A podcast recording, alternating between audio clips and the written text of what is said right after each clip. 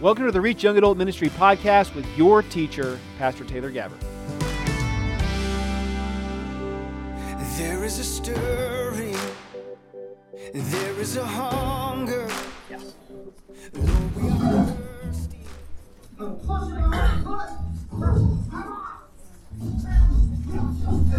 I hate doors! Well, that's just your personal opinion. Okay. This is an example of an absolutely ridiculous problem. A ridiculous problem with a really ridiculously simple answer. All he had to do was pull. And not only did all he have to do was pull, but it was written right there on the door in front of him. If he would just follow the instructions. But in that moment, in a moment of pride and stubbornness, he was ridiculously stupid instead of ridiculously humble. Right? And here's the thing this looks dumb from the outside. But we do this all the time in our lives. Our lives are a series of ignoring ridiculously simple instructions and doing the most ridiculous thing we can think of. If you ask a non Christian about Christianity, it looks ridiculous. It doesn't make any sense. If you don't believe in God and if you don't believe in Jesus, nothing we're, we're doing makes any sense. But if you ask God, we are always the ones being ridiculous. So tonight, I want you to turn with me to 2 Kings chapter 5. And we're going to start by seeing the ridiculous problem that we all have.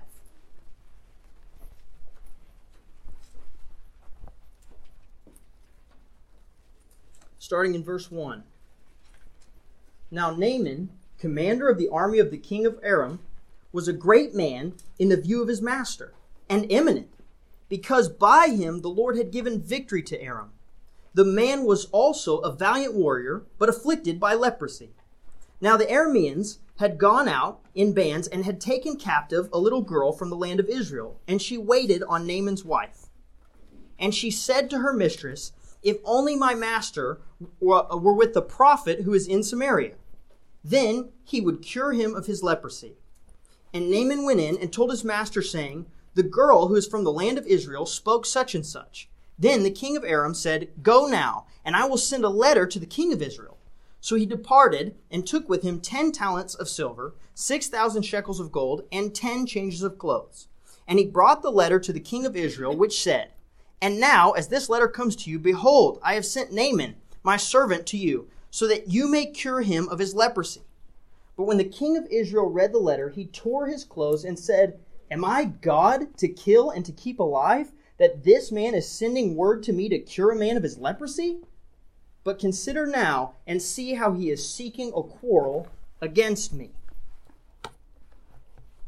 I want you to see the start of this, the start of this ridiculous problem is Naaman's pride. It says that Naaman was a great man, an eminent man, in the view of his master. Now, the reason it says that the Lord gave them a victory, it is acknowledging, the writer is acknowledging here that everything that happens is overseen by the sovereignty of God. So, them ever being victorious, that was because God was allowing it in those moments. But what we see here is that Naaman is being compared to things by his master in human eyes his value and his pride are coming from this comparison with the world around him and a comparison that's done by other humans. This is not pride from looking at things in God's eyes. We have the same problem, but we see it in a different way in our culture. Ours is actually the anxiety that comes from prideful comparisons. You look to your left and to your right, and, and somebody else went to a better school than you, or got a better career than you, or gets paid more than you or how about the fact that all we do on social media all the time is trumpet how great our lives should look? We put out this fake image and we go, look at all the great stuff I'm doing. Look at how much fun I'm having. And everyone who can't keep up is constantly afraid of what they're missing out on and how their life doesn't seem to match up. That's all pride. That's a comparison in human eyes, in human standards, with other humans. It doesn't bring God into the equation at all. So Naaman has all these achievements, but we see immediately that they're worthless given this one issue. He has leprosy. Now, leprosy is a skin disease. It actually, in the Bible, it often refers to a multitude of skin diseases. But here's the, here's the, the common factor of these skin diseases they're highly contagious and they ruin your life. Not only do they ruin your life, but as soon as you get one, uh, in, in Israel, you were ostracized from society immediately. Your social life was at an end. Um, Naaman seems to be at the beginning of this process, and at least uh, maybe his status or maybe the rules are different in, in his country, but he hasn't been ostracized yet. He just has begun to have this problem of leprosy. The interesting thing is the way the Hebrew actually reads here, it's very abrupt and pathetic. Uh, my version says, my version says uh, that uh, the man was also a valiant warrior, but afflicted with, uh, with leprosy. The Hebrew actually says the man was a valiant a warrior, a leper. It's designed to show that nothing that he has, nothing that he has achieved in his life matters because all it boils down to is he's a leper. It takes away everything else he's got. Here's the thing human pride is our ability to focus on all the things we've achieved and all the things we have and all the things we want and not look at the one thing that makes all of it worthless, which is our sin. Naaman is missing out on the real problem in his life because he's got all of these things that in humans' eyes look so great. And then we see his, his ridiculous sin. In verse 1, in verse 3, we, we see this leprosy, and we see in verse 3 that, that the news of how to fix this comes from this slave girl, right? Why? What God is already starting to do right here is work on the actual issue. Naaman is focused on the outward. He's focused on all the things he's achieved, and he's focused on this skin disease. But God sees that the real problem Naaman has is that he's a prideful, sinful person that needs his sin dealt with. So, where does the solution come from? The most humble place it can a captured Israelite girl. So, the valiant warrior, the guy with all the achievements, he can't solve this problem. He literally has to take his advice from the little slave girl that's in his house. That's the only way he can seem to find a solution. So, God is already beginning to, to, to deal with this. And see, the leprosy is just supposed to signify the sin in our lives. What does sin do to us? It spreads, it isolates us, and eventually it kills us. It also calls into question all of our pride. What does all of this stuff matter if you still haven't dealt with the only real problem that you have? See, here's the thing we do this all the time. Listen, you have real problems in your life. You have bills that you can't pay. You have classes that you're struggling to make grades in. You have to get a job. You have to deal with uh, f- families that may be tough here or there, relationships that are that are struggling, that are problems. But here's the reality: every problem you have is a symptom of the fact that we live in a broken world. The real problem is the sin that's inside of us. That's what takes us to hell. You don't go, you don't have problem with you don't have a problem with God because you happen to exist in a broken world and things aren't right all the time. All of those things are designed to point you to the reality that there's a deeper issue. That is what God is doing in Naaman's life right now. God knows our real problem. He wants to fix sin before he fixes all of the little minutiae that you've got going on. All of the ins and outs of your life, they come after you deal with this main problem. Then we're going to see the answer, the, how, the way we answer our own problems. our ridiculous approach. In verse 5 through 7, Naaman comes up with a plan. He's got this figured out. Now that he's got the indicator where to go with the problem, he's gonna he's going to buy this healing. I want you guys to hear this number. The silver that he takes is equivalent now to $185,000.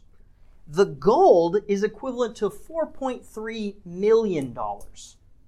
So he is taking a huge load of money. And then that's not including the clothes. Uh, here's the best way I could put this picture a brand you can't afford. He's taking a lot of it. Okay? He has got a ton of nice stuff, and he's going to go purchase with his pride and with his wealth and with his accomplishments, and he's taking a letter from the king. He knows people, he's important. He's going to take this letter from the highest ranking person around and say, This guy wants you to, to heal me. I'm important to him. I matter. And that's what all of this is designed to do. And then, look at what Israel's king does. Israel's king panics. Israel's king, who knows the prophet, who's seen God work and knows Elisha and knows Elisha's existence, he is so he should be the person who immediately knows what the answer is. See, Naaman's coming here, and Naaman thinks, well, the prophet obviously answers to the king, right? Because he doesn't know. He doesn't know Elisha. He doesn't know Israel's God. He doesn't understand that the prophet of God works for God. But the king of Israel, he does know this. And you know what's even more embarrassing for the king of Israel? The king of Israel acknowledges that he's not God, acknowledges that he can't fix this problem, and still doesn't turn to God. Does that sound familiar? We are constantly butting heads up against stuff that's too big for us to deal with and still trying to fix it ourselves. I have a question for you. Are the solutions you're coming up with in your life are they working out perfectly? Everything just going great for you because of all the things you've thought up with? Then why are you still trying to answer your own questions? If it hasn't worked so far, it's not going to start working tomorrow.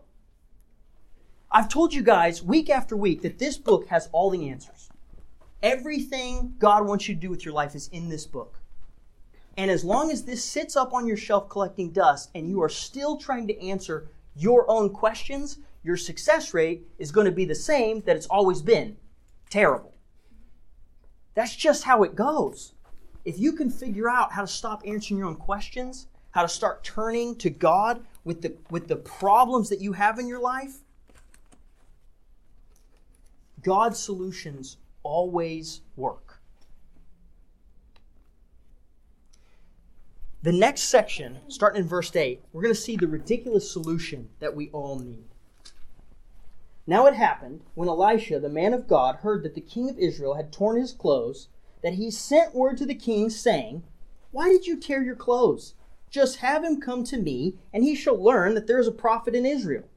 So Naaman came with his horses and his chariots, and he stood at the doorway of Elisha's house. And Elisha sent a messenger to him, saying, Go and wash in the Jordan seven times, and your flesh will be restored uh, to you, and you will be clean.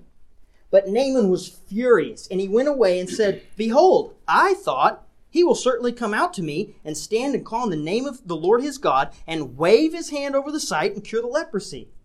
Are Abana and Pharpar, the rivers of Damascus, not better than all the waters of Israel? Could I not wash in them and be clean? So he turned and went away in a rage. Then his servants approached and spoke to him, saying, My father, had the prophet told you to do some great thing, would you not have done it? How much more then when he says to you, Wash and be clean? So he went down and dipped himself in the Jordan seven times, in accordance with the word of the man of God. And his flesh was restored like the flesh of a little child, and he was clean. Okay, I want you to see the first thing in verse 8 right here. Elisha says, Send him to me, and he will know that there's a prophet in Israel. I've been telling you guys this for, for a minute now.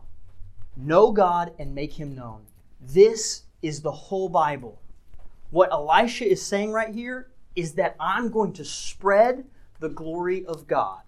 That this man will know that there is a true God in Israel. See, this guy came from a land that has a God. Why couldn't that God cure him? And Elisha's saying, Send him to me, because when he gets here, he will know that the true God is in Israel. I'm going to spread the glory of the Lord. God's glory being known is what saves people. Because God's glory is the only true God and the only true glory there is. He's the only God with saving power. Notice the almost exasperated tone that Elisha is taking here. He's like, What are you doing? Why isn't your answer to turn to God? Look, that is, if, if there's a tone to this message, that's the one I want you to hear. What are you doing? Turn to God and watch Him handle this. Know that He exists, that He's true, that He's real. And then we're going to see God's ridiculous solution. Why does Elisha send a messenger? Listen, you can almost picture, right? Naaman and all his self importance, he rolls up with all his chariots and all his escorts and all his gold and silver, full majesty, and Elisha kind of peeks out the blinds and is like, look at this guy. Turns to his nearest servant and goes, Go tell him to dunk himself in a river, right? What's happening here is that Elisha immediately sees the real problem. Elisha doesn't care about this guy's leprosy. Elisha knows that this guy has sin and pride, and that's what needs to be dealt with. He sends a messenger because he's immediately dealing with the real issue. Now, if Elisha is supposed to be the foreshadowing, a type of Jesus, we see Jesus do this all the time. Jesus constantly knew the real issue. He knew that people needed their sin healed before their physical illnesses, and he also knew the spirit of the people who were talking to him. He always knew the exact thing somebody was struggling with and what they needed to hear to know how to actually follow him. That's what Elisha's doing right now. And he says, Go wash in this. Listen, the Jordan River, it's a nasty river. It's a small, knee high, muddy river. Okay? This guy is from a place with glorious, amazing, majestic rivers. Okay? He's saying, Go wash in that river. This is immediately designed to be a ridiculous solution because he's getting at the real heart of the problem. Have you ever looked at all of the, the solutions that we see in the Bible? They're actually all ridiculous. Jesus puts mud in a guy's eyes to make him see. Jesus also, this miracle foreshadows Jesus telling somebody to wash in a pond and be healed. Uh, how about Moses telling people, uh, look at this bronze snake in the wilderness and you won't die of snake poison? That's, that's already in your system. Or how about, uh, this is one of my favorites, we're going to walk around this city once a day for seven days, it's seven times on the last day, and blow our horns and then kill everybody. Like, that doesn't even make sense. Those instructions are not rational. And yet, they do it every time, and it works every time. How about this one? Admit that you're a sinner and believe that God saved you, and He will. That solution is ridiculous. It doesn't make sense as a way to solve this problem. And here's the thing every single one of these problems points to this question Do you or do you not believe the Bible? You ever heard somebody's testimony when they say something like, We were going through this situation where we didn't have enough money, and God told us to quit our job? You ever heard one of those testimonies? How does it always end up? End up? They obey God, and God provides. It doesn't make any sense. And yet, every time that a, that a believer and a follower of God is convicted about the obedience they need to have for what God is telling them to do, it works out. But you have to obey. And the obedience, by the way, is just demonstrating the faith that's in your heart. I trust that God's going to take care of me. That's why I can do this totally irrational and ridiculous thing, knowing that I, it doesn't have to make sense to me.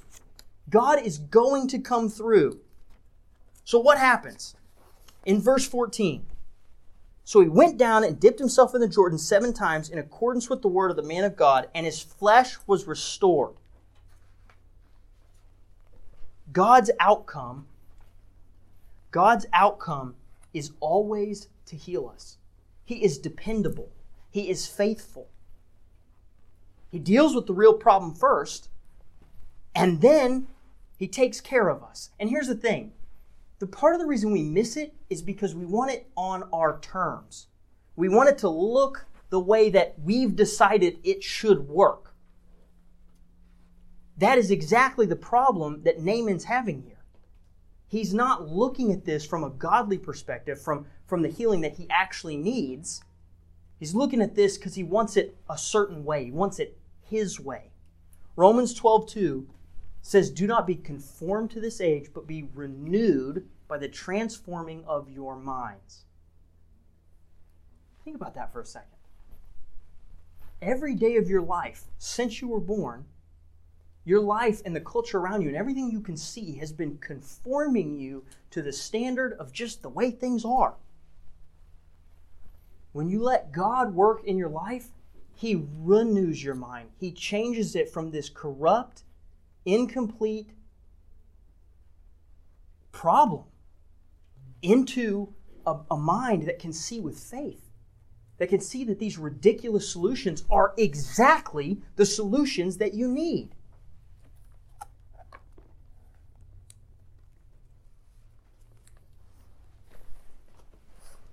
Look in verse. Sorry, I lost my place. So look in verse 11. It says, But Naaman was furious and went away, and he said, Behold, I thought he will certainly come out to me and stand and call on the name of the Lord his God and wave his hand over the site and cure the leprosy. Here's the thing.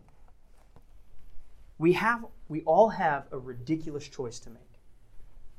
We can either humble ourselves or we can have pride. And we started this story with, uh, with a man who had all the worldly pride that he could possibly have. And because of that, he almost misses the healing that's available to him because he almost doesn't humble himself. Naaman comes in saying, I'm important. I matter. I'm a big deal. I have a letter from the king. I have a lot of money. I have a huge entourage. I'm important. Come wave your hands over me and heal me. Let's make a spectacle of this. I want everyone to see how cool it is, how I could pay for this. It's all about him. He wants to wash in the nicer rivers, right? That's what he's upset about because there's better rivers back home. And because of that, he almost misses the healing that God wants to offer him. And then, for the second time in Naaman's story, a servant has to bail him out. The first time it was a little slave girl, and this time his servant comes to him and goes, You're being ridiculous. He just told you to go take a bath. Why don't you try it? What if it works? Right? And you got to know that the humiliation didn't end there. He probably travels to the Jordan River, looks at it, and is like, Am I seriously about to get in this thing seven times? He doesn't think it's going to work, except that he humbles himself enough to obey. He's going to obey the man of God. He's going to obey God and he's going to see with eyes of faith in his obedience what is available. Here's the thing we want big, we want epic, we want adventure. Here's the problem you're not the hero. You're not the one who the story's about that gets to that gets to have the epic. God is the hero. You're putting yourself in His place. You don't have anything to offer. God gives grace to the humble. Do you know what else happens with humble people? They get used. Look at Elisha. Elisha is used by God. He is, he is called the man of God. His name is preserved in the word for all time because he was humble, because he followed God. We're going to see Naaman, who in this moment humbles himself and is preserved for us as a follower of God. And we're going to see someone who does the exact opposite and is preserved for us in a completely opposite way. And my question is who do you want to be? Because one of those people was doing it his way and was the hero, and the other person had actual humility. Then we see our ridiculous transformation. Starting in verse 14. So he went down and dipped himself in the Jordan seven times in accordance with the word of the man of God, and his flesh was restored like the flesh of a little child, and he was clean.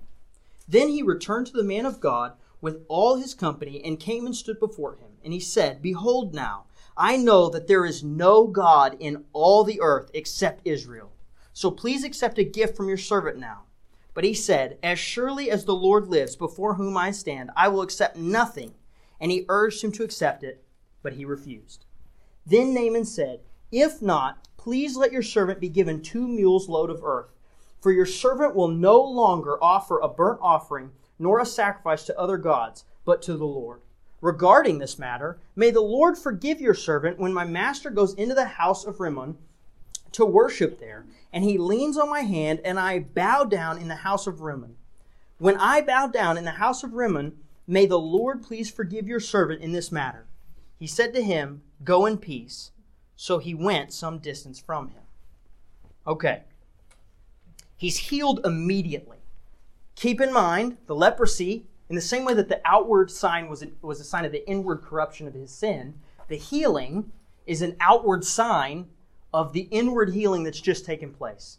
He humbles himself, he obeys God, he sees with eyes of faith, God heals the outward and shows the renewal that's going on inside of Naaman. Naaman's faith got him to the God of all healing. Faith lets us experience God's healing. Just start obeying. Start demonstrating the faith, the fact that you believe the Word of God by doing what the Word of God says to do. You don't know how? Okay, I'm going to give you some tips. Go to church, pray, read your Bible. We say these things over and over again. But if you will spend time diligently trying to know God, obeying Him, and walking in faith, He will change your whole life. Let's talk about discipleship for a second. Discipleship is not you and your best friend having a Bible study. Discipleship is putting a believer who is more mature than you in authority over your life and letting them instruct you in the things that you don't know yet. Okay, hear me out on this. When you hear testimonies of faith, you filter them to the level that you have experienced. You cannot adopt somebody else's faith. So when you hear a faith story, it only makes sense to you to the level that you have accomplished it, that you have seen it, that you have walked in it. So you are constantly hearing people tell you faith stories, and one of two things is happening. You're either throwing it off to the side and going, that person sounds crazy, or you're watering it down to the level of your experience. When you get in a discipleship relationship with a believer who is more, more mature than you, and has walked through deeper and deeper faith issues, they begin to guide you on this path to where you can experience deeper and deeper faith experiences, where you can see God in a deeper and deeper way. What happens in this story? Naaman has no idea what he's in for, but he submits to the authority of Elisha and he does what he's supposed to do and he's healed. Elisha is the more experienced believer, and he let and he tells Naaman, obey this way. Do this thing. My discipleship relationships are people who I do what they say, even when it makes no sense to me whatsoever. And every single time I do, I get to come back to them and go, You won't believe what God did. And I'm like, I bet it will, because they've already been through it. That is why we get discipled. That is why we have people pour into us. Listen, if you're not in a discipleship relationship, you are missing out on all that God has for you. Because people have gold. The words of your discipler are like gold. Be more greedy. Go get people's gold. Okay?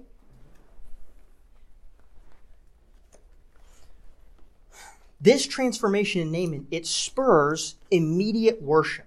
He wants to make an offering, he wants to give material things to God, and he believes in the one God. We said that God's glory, him being made known, that that's his mission. That's what God's doing. That's what God's about, making himself known, being known by people. So God, in this moment, has accomplished that. Naaman has met the one true God. He believes in the one true God. He is so changed by this that he wants to take dirt back home and set up a personal prayer space. Now, listen, he didn't think there was magic in the dirt. This is actually a common practice in ancient times. The point is, he is setting up a visible testimony in his home that the one true God is the God of the Israelites. He is going to put on display the reality of who God is in his life. Kind of like baptism. It's a display of obedience towards God. And then he starts by immediately asking for forgiveness for performing a task in his work. Okay, when we get to the New Testament, we get to this idea of Christian liberty. This idea that not everything should bother our conscience because we understand who God is and the freedom that He has given us to not be enslaved to things. Naaman is already experiencing this.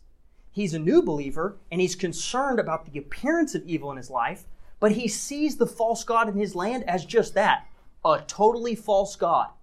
He wants forgiveness for the appearance in his performance of his duty to the king of looking like he's worshiping God, but he's already stated here, I will not be worshiping. My heart belongs to the one true God. God is not a legalist. Okay? God sees the heart of this new believer who's saying, I will not worship another God except for the Lord. And Elisha says, What?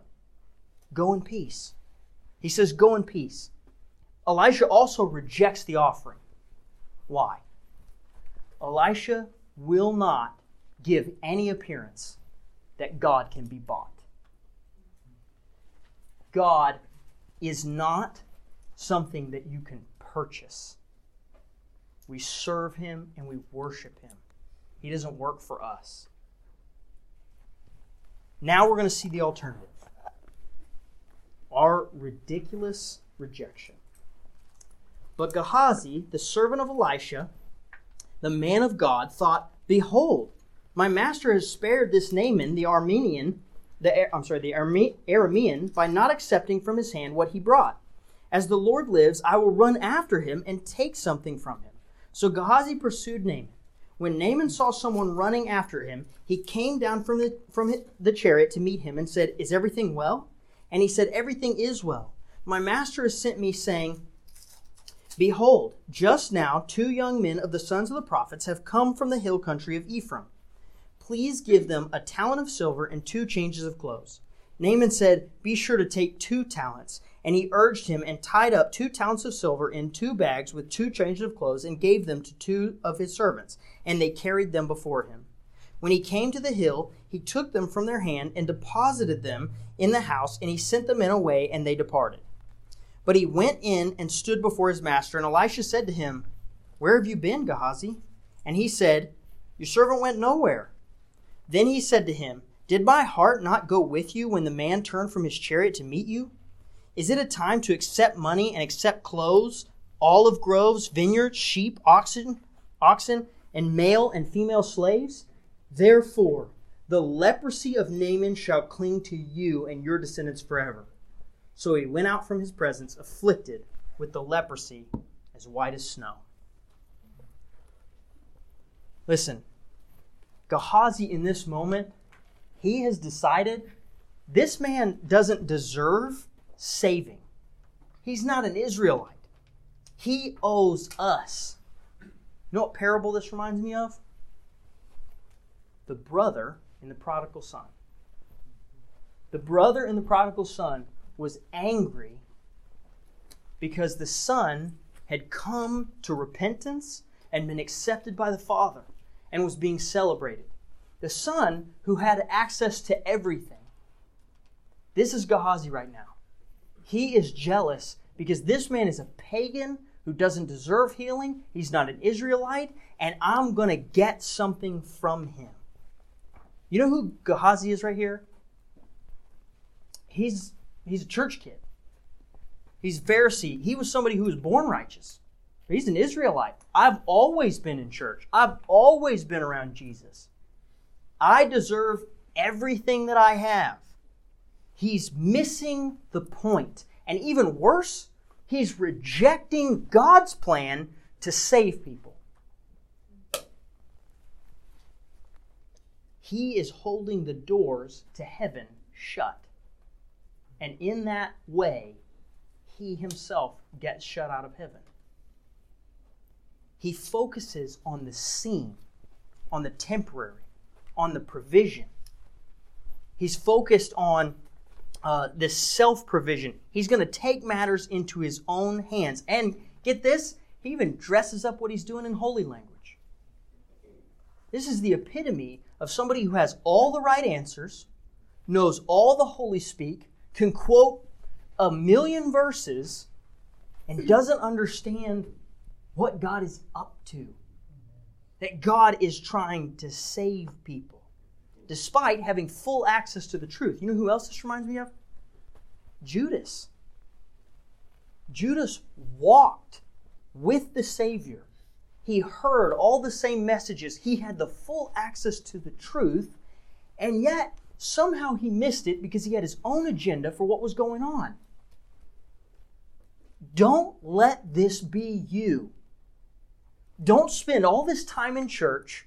Don't memorize all the verses. Don't come to all the community things and miss what God is up to. Elisha looks at him and says, Where you been, buddy?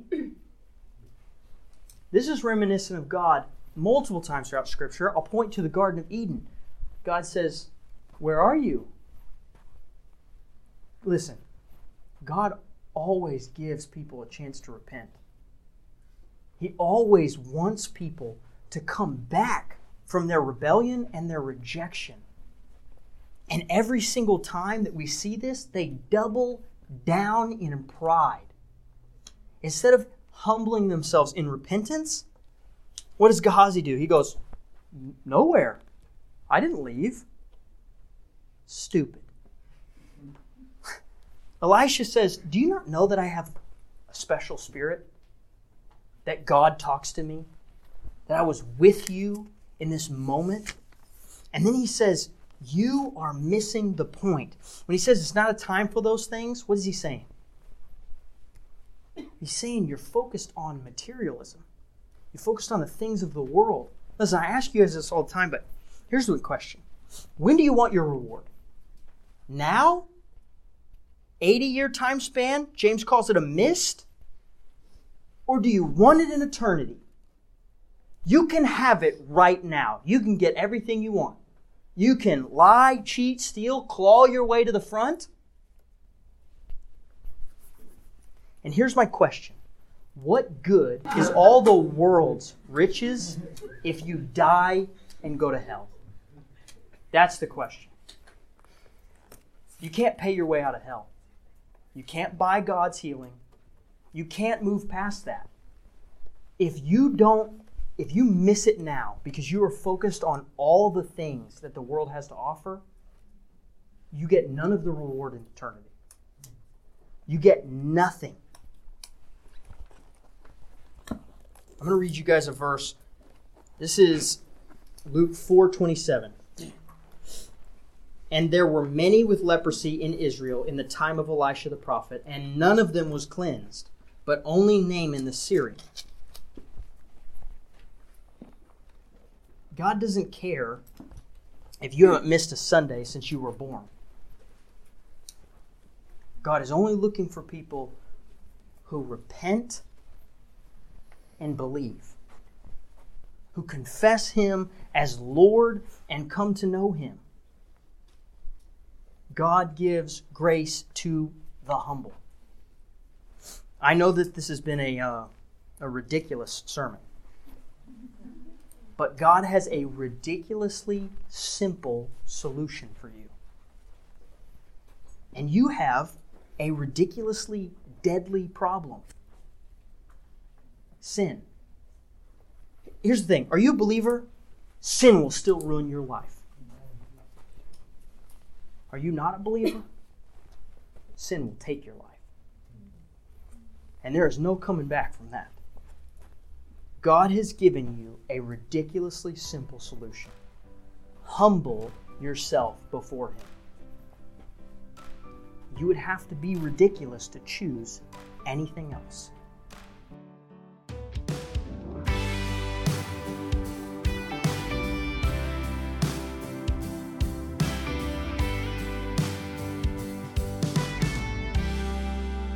Hey guys, this is Philip Jackson, pastor to young adults at Evergreen Baptist Church. I want to invite you to come to Reach. We meet every Tuesday night at 7 p.m. at Evergreen Church in South Tulsa, just east of Mingo on 111th Street. The mission of Reach Tulsa is to cultivate a young adult community that's defined by real transformation and a sincere pursuit of a godly life through training in biblical disciplines, personal development, and intentionally transitioning into independence as mature members of the body of Christ. If you enjoyed this episode, please be sure to like and subscribe to our content. We're available on Spotify, Apple Podcasts, and wherever you find your favorite podcasts. Reach Young Adult Ministry is a part of Evergreen Baptist Church in Tulsa, Oklahoma. For more information and additional lessons, please visit our website, evergreenbc.org.